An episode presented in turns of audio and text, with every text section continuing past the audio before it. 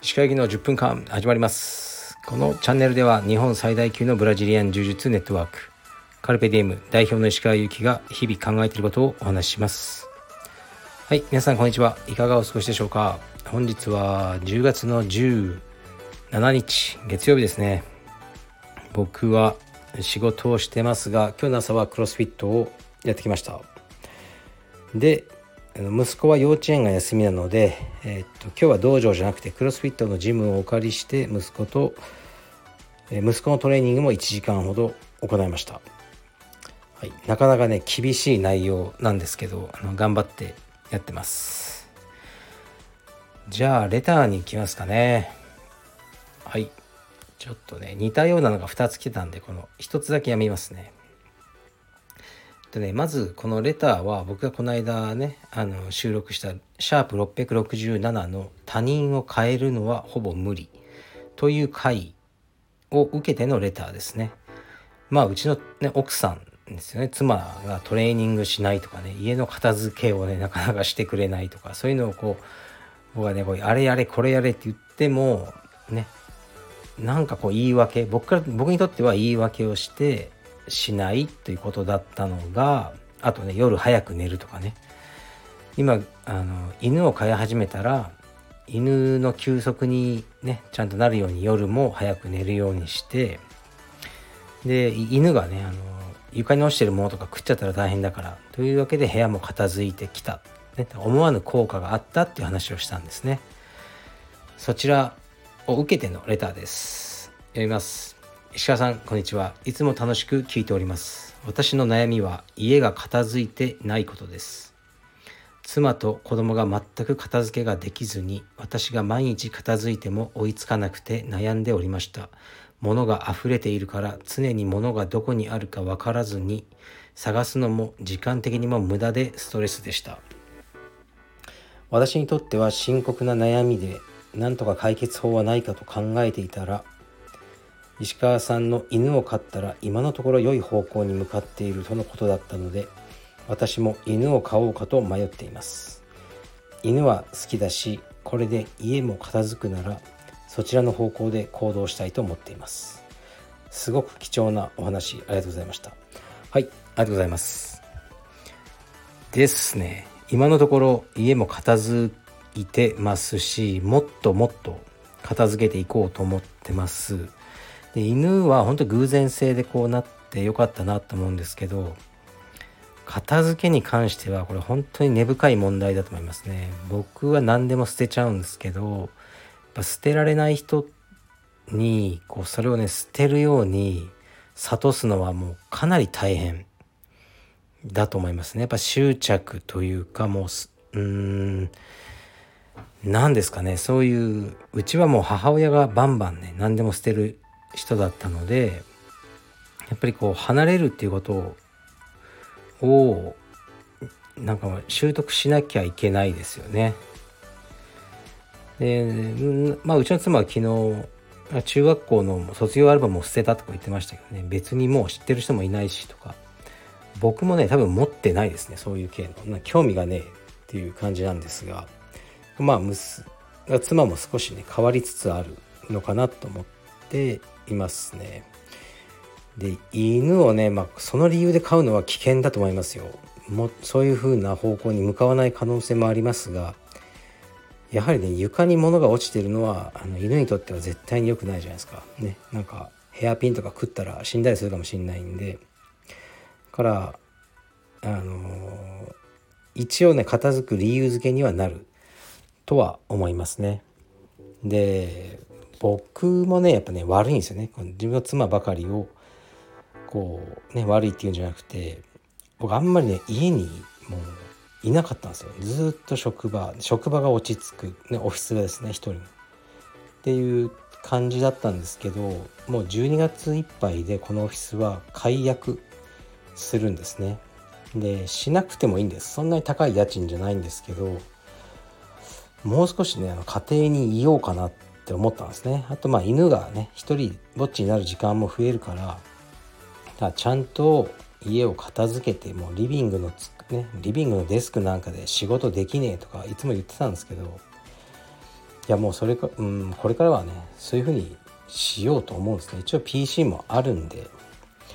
でだからまあ妻にもそういうふうに言って、ね、犬のためにこう家にいたいからこうリビングのテーブルはもうデスクになる僕の。で僕はそのデスクの上にこう食い終わった後のポテトチップスの袋とかそういうのがあるのは嫌なんだと言ってあの片付けで自分も片付けにねもう参加してなんで僕が今まで片付けなかったかというと片付けを片付けるのは簡単なんですよだけどどこに入れていいか分かんないですね散らばってるものを。で勝手に入れてそこじゃないとかこう言われたりとかじゃあお前がやれよってなるじゃないですか。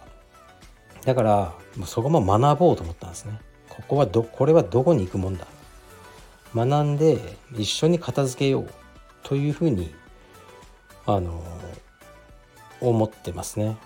で僕ね一昨日か昨日ぐらいに皿洗いをしたんですよ。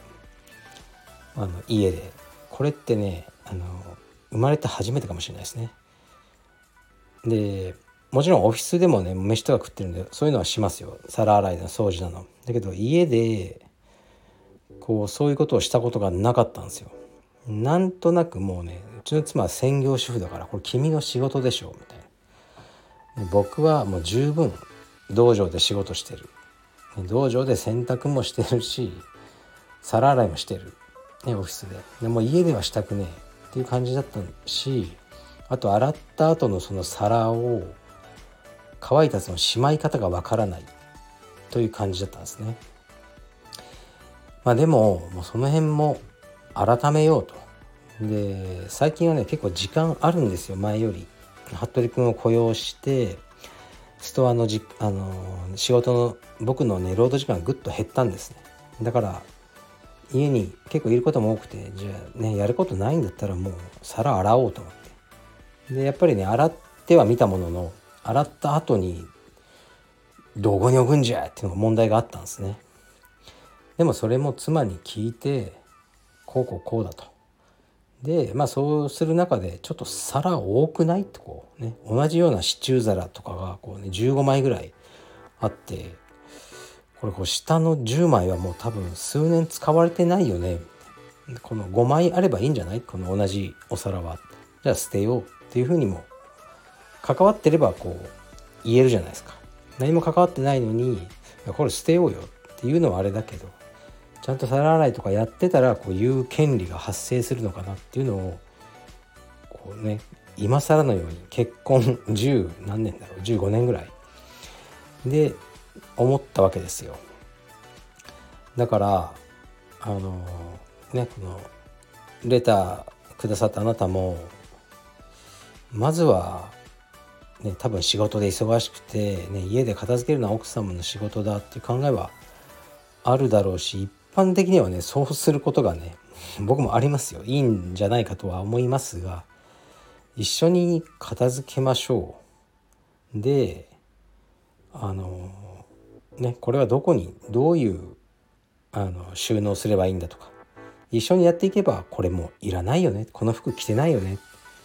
とかいう会話になっていくと思うのでただ片付けろ。っていうのは充実で言えばただ強くなれ。って言ってると思うんですかね。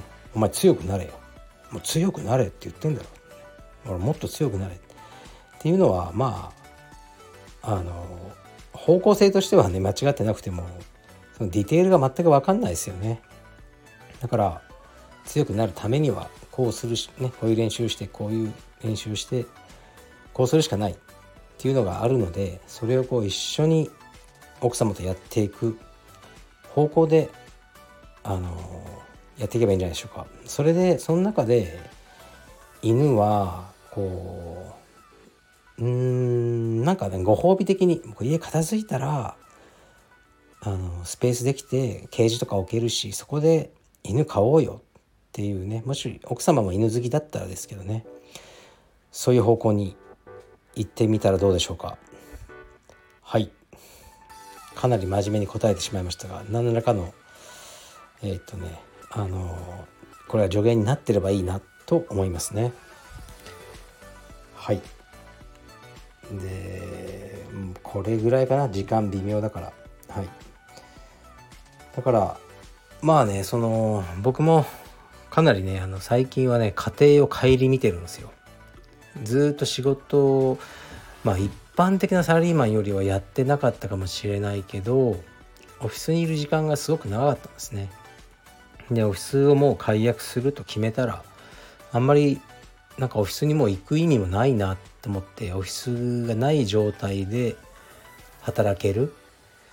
あの環境をね揃えていかなければならないなと思ってますねはい最近はこういうなんか夫婦のねとか家庭の問題のレターが来ますがまあ僕なんかはね全然しっかりパパをやってるとは思えないんですが、ね、もし何かの参考になればと思います。はい、じゃあまたレター待ってます。失礼します。